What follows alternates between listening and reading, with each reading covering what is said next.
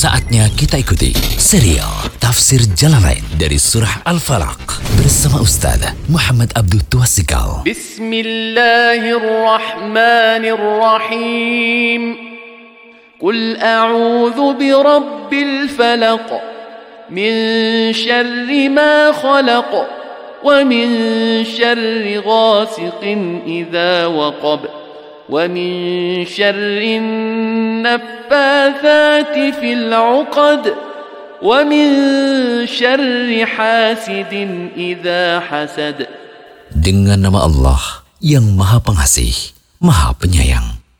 Katakanlah, aku berlindung kepada Tuhan yang menguasai subuh dari kejahatan makhluk yang Dia ciptakan dan dari kejahatan malam apabila telah gelap gulita dan dari kejahatan perempuan-perempuan penyihir yang meniup pada buhul-buhul talinya dan dari kejahatan orang-orang yang dengki apabila ia dengki. Alhamdulillah, salatu wassalamu ala rasulillah wa ala alihi wa sahbihi wasallam. Kali ini kita berada pada audio ke-17. Kita bahas ayat yang terakhir, walaupun mungkin nanti dibagi dalam beberapa seri, ya, yaitu tentang hasad. Wa min syarri hasidin idza hasad. Dan dari kejelekan orang yang hasad ketika dia hasad. Hasad itu apa? Hasad, menurut jumhur ulama adalah tamanna zawalan nikmati an sahibiha. Hasad adalah menginginkan hilangnya nikmat yang ada pada orang lain.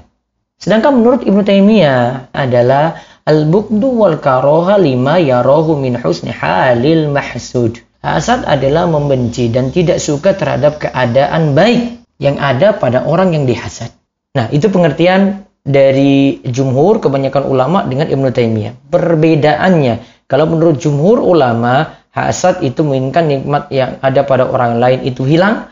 Kalau menurut Ibnu Taimiyah adalah benci pada nikmat orang benci ya, cuma sekadar benci. Yang jelas Nabi SAW ingatkan tentang sifat hasad ini, beliau katakan, La tahasadu, janganlah kalian itu saling hasad. Kali ini kita lihat sifat manusia saat hasad. Kata Imam Ibn Rajab dalam Jami Ululung Walikam, hasad itu sifatnya manusiawi.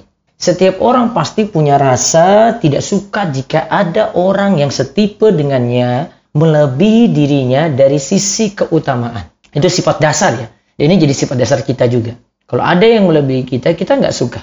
Nah, manusia dalam hal ini ada empat sifat. Sekali lagi, manusia dalam hal hasad ada empat keadaan. Pertama, ada yang berusaha menghilangkan nikmat pada orang lain yang ia hasad. Ia lakukan tindakan, suatu tindakan yang melampaui batas, baik berupa perkataan, dia omongkan dia misalnya, atau perbuatan. Inilah hasad yang tercela. Sekali lagi, inilah hasad yang tercela. Menginginkan nikmat yang ada pada orang lain itu hilang. Ada yang kedua, ada yang hasad pada orang lain namun ia tidak menjalankan konsekuensinya. Di mana ia tidak bersikap melampaui batas dengan ucapan dan perbuatannya. Dia diamkan saja. Kata Al-Hasan al-Basri, ia berpandangan bahwa hal ini tidaklah berdosa. Karena dia tahan itu. Yang ketiga, ada yang hasad dan tidak menginginkan nikmat orang lain hilang. Bahkan ia berusaha agar memperoleh kemuliaan semisal. Ia berharap bisa sama dengan orang yang punya nikmat tersebut. Nah ini dirinci. Jika dalam urusan dunia tidak ada kebaikan di dalamnya, jadi dia ingin menyayangi orang lain cuma sekadar ikut kaya. Dia ingin menyayangi orang lain cuma sekadar punya kendaraan. Kalau cuma sebatas ini saja tidak. Ini tidak ada kebaikan di dalamnya. Ini contohnya adalah keadaan seorang yang ingin seperti korun. Ya leita lana mislama uti ya korun. Moga-moga kiranya kita mempunyai seperti apa yang telah diberikan pada korun. Jika keadaan yang kedua yang diinginkan adalah untuk urusan agama, inilah yang baik, inilah yang disebut giptoh, inilah yang disabdakan oleh Nabi Shallallahu Alaihi Wasallam tidak boleh ada hasad kecuali ada dua perkara, yaitu ada seorang yang dikaruniai mal, harta, lalu ia gunakan itu untuk berinfak malam dan siang. Juga ada orang yang dianugerahi Al-Quran, lantas ia berdiri dengan membacanya malam dan siang. Maka boleh kita hasad untuk hal ini. Yang disebut tadi dengan giptoh.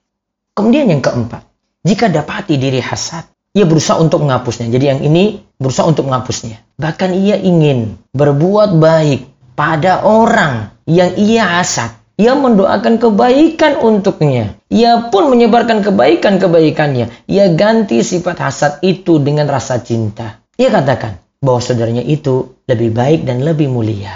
Nah, bentuk keempat inilah tingkatan paling tinggi dalam iman kata Ibnu Rajab. Yang milikinya itulah yang memiliki iman yang sempurna. Di mana ia mencintai saudaranya sebagaimana ia mencintai dirinya sendiri.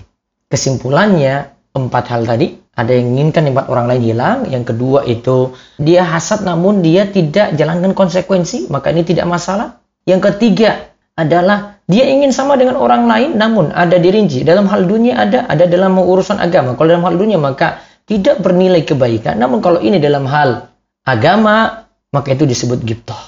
Artinya kita berlomba-lomba dengan orang lain dalam hal kebaikan. Baru yang keempat, ada hasad namun berusaha untuk menghapusnya dengan berbuat baik pada orang yang ia hasad. Ini sifat yang luar biasa yang seharusnya kita miliki.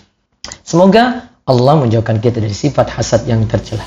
Demikian serial Tafsir Jalalain dari Surah Al-Falaq bersama Ustaz Muhammad Abdul Tuasikal. Kunjungi terus situs rumaisu.com